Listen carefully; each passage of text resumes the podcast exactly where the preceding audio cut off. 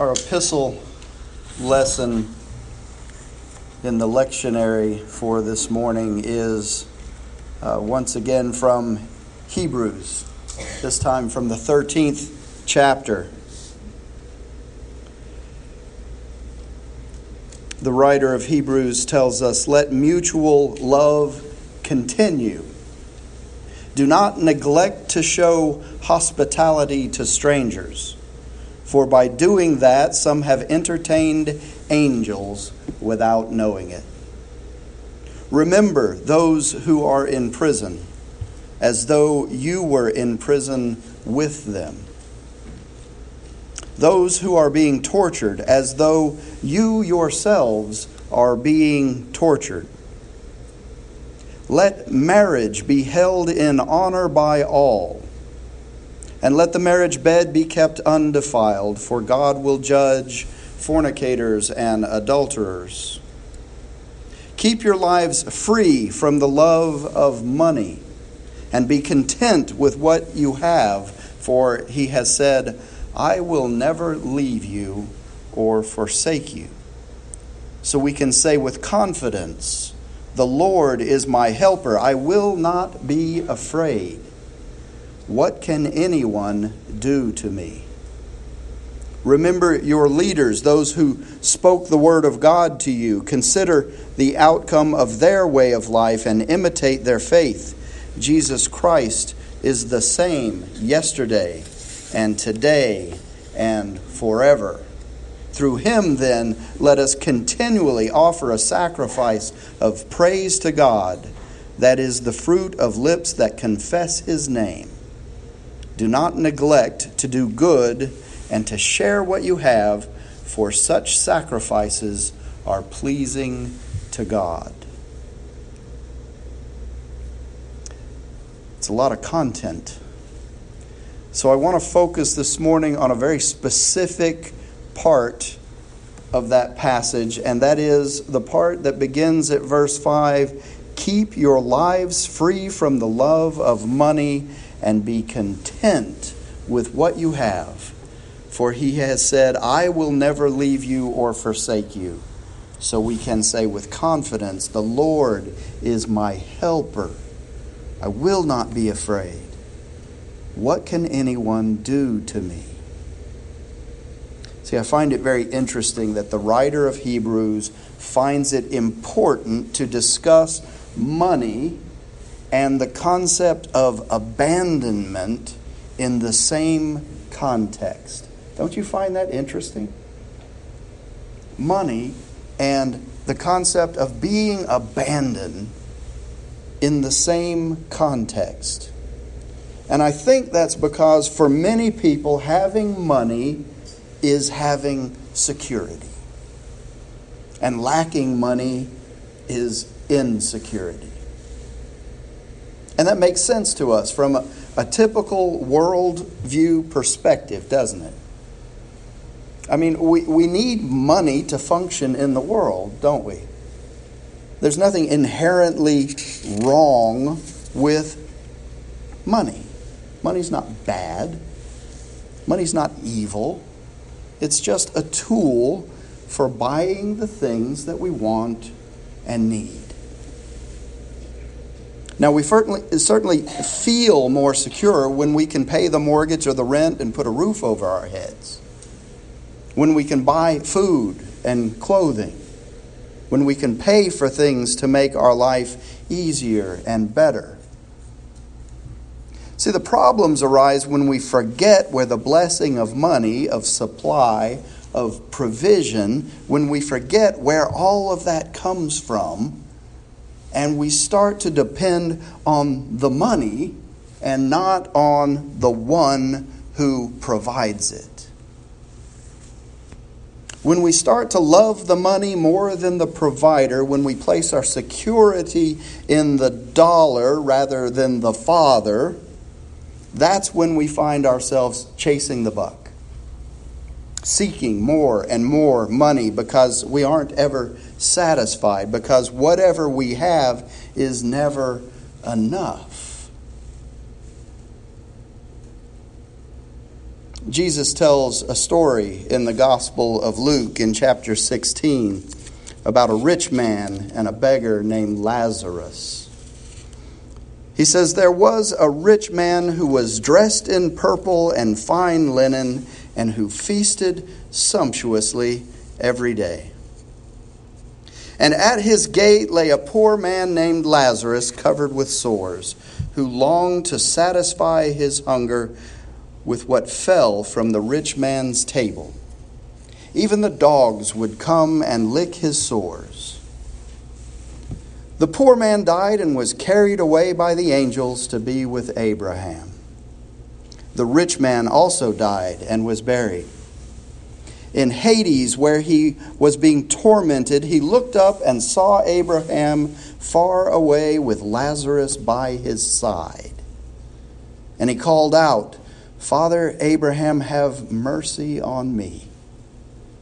And send Lazarus to dip the tip of his finger in water and cool my tongue. For I am in agony in these flames. But Abraham said, Child, remember that during your lifetime you received your good things, and Lazarus in like manner evil things. But now he is comforted here, and you are in agony. Besides all this, between you and us is a great chasm, a chasm that has been fixed so that those who might want to pass from here to you cannot do so, and no one can cross from there to us. He said, Then, Father, I beg you to send him to my father's house for I have five brothers, that he may warn them, so that they will not also come into this place of torment. Abraham replied, They have Moses and the prophets. They should listen to them. He said, No, Father Abraham, but if someone goes to them from the dead, they will repent. He said to them, if they do not listen to Moses and the prophets, neither will they be convinced, even if someone rises from the dead.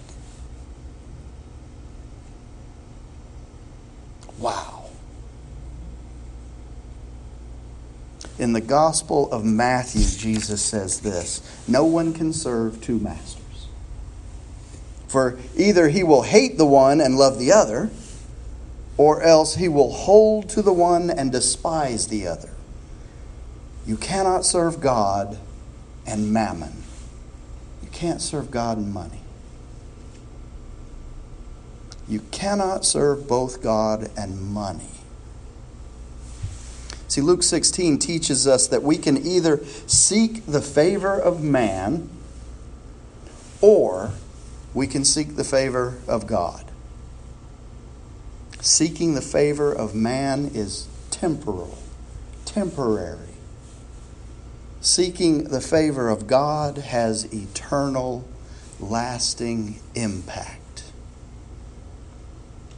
And Matthew 6 teaches us that we cannot serve two masters. More and more these days, as individuals, as congregations, as ministries, we have to make choices as to whose favor we will seek.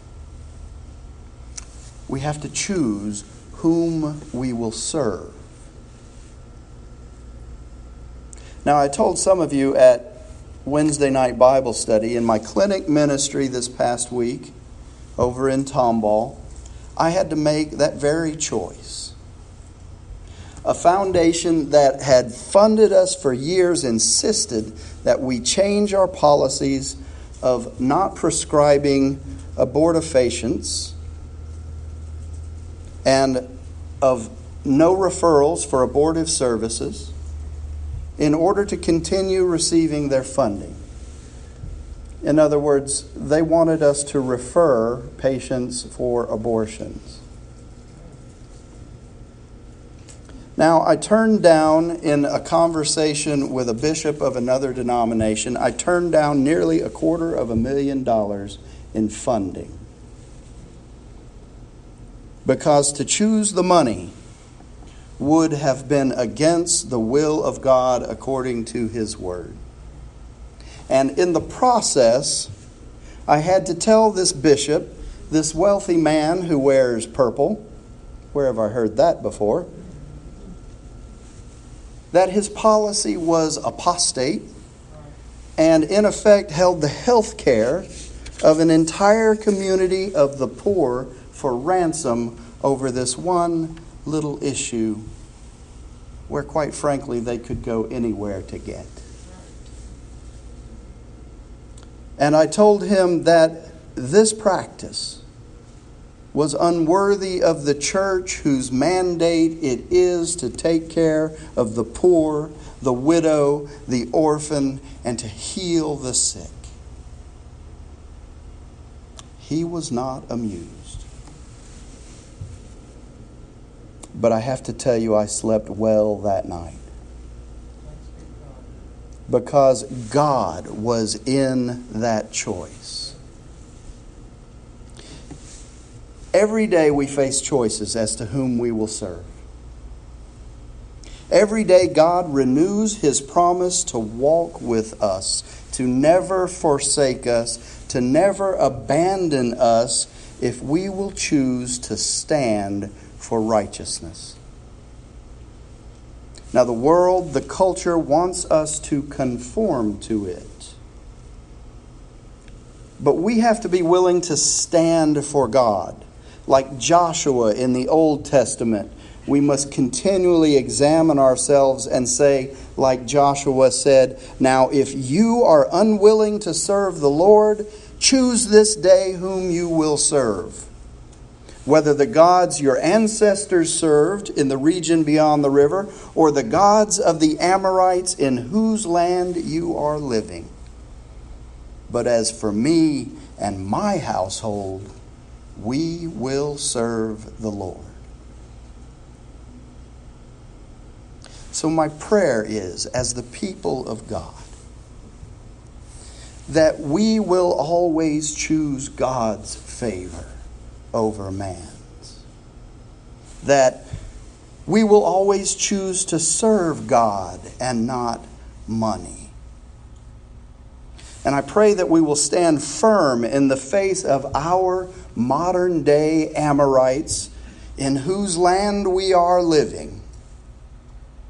Those that are seeking to have us assimilate into the collective culture of a land in which we are only sojourners, only travelers, only here temporarily. And may we find strength in Jesus Christ and support in one another and in our Father in heaven who assures us we are never abandoned. And in Him is our security. In the name of the Father and of the Son and of the Holy Spirit. Amen.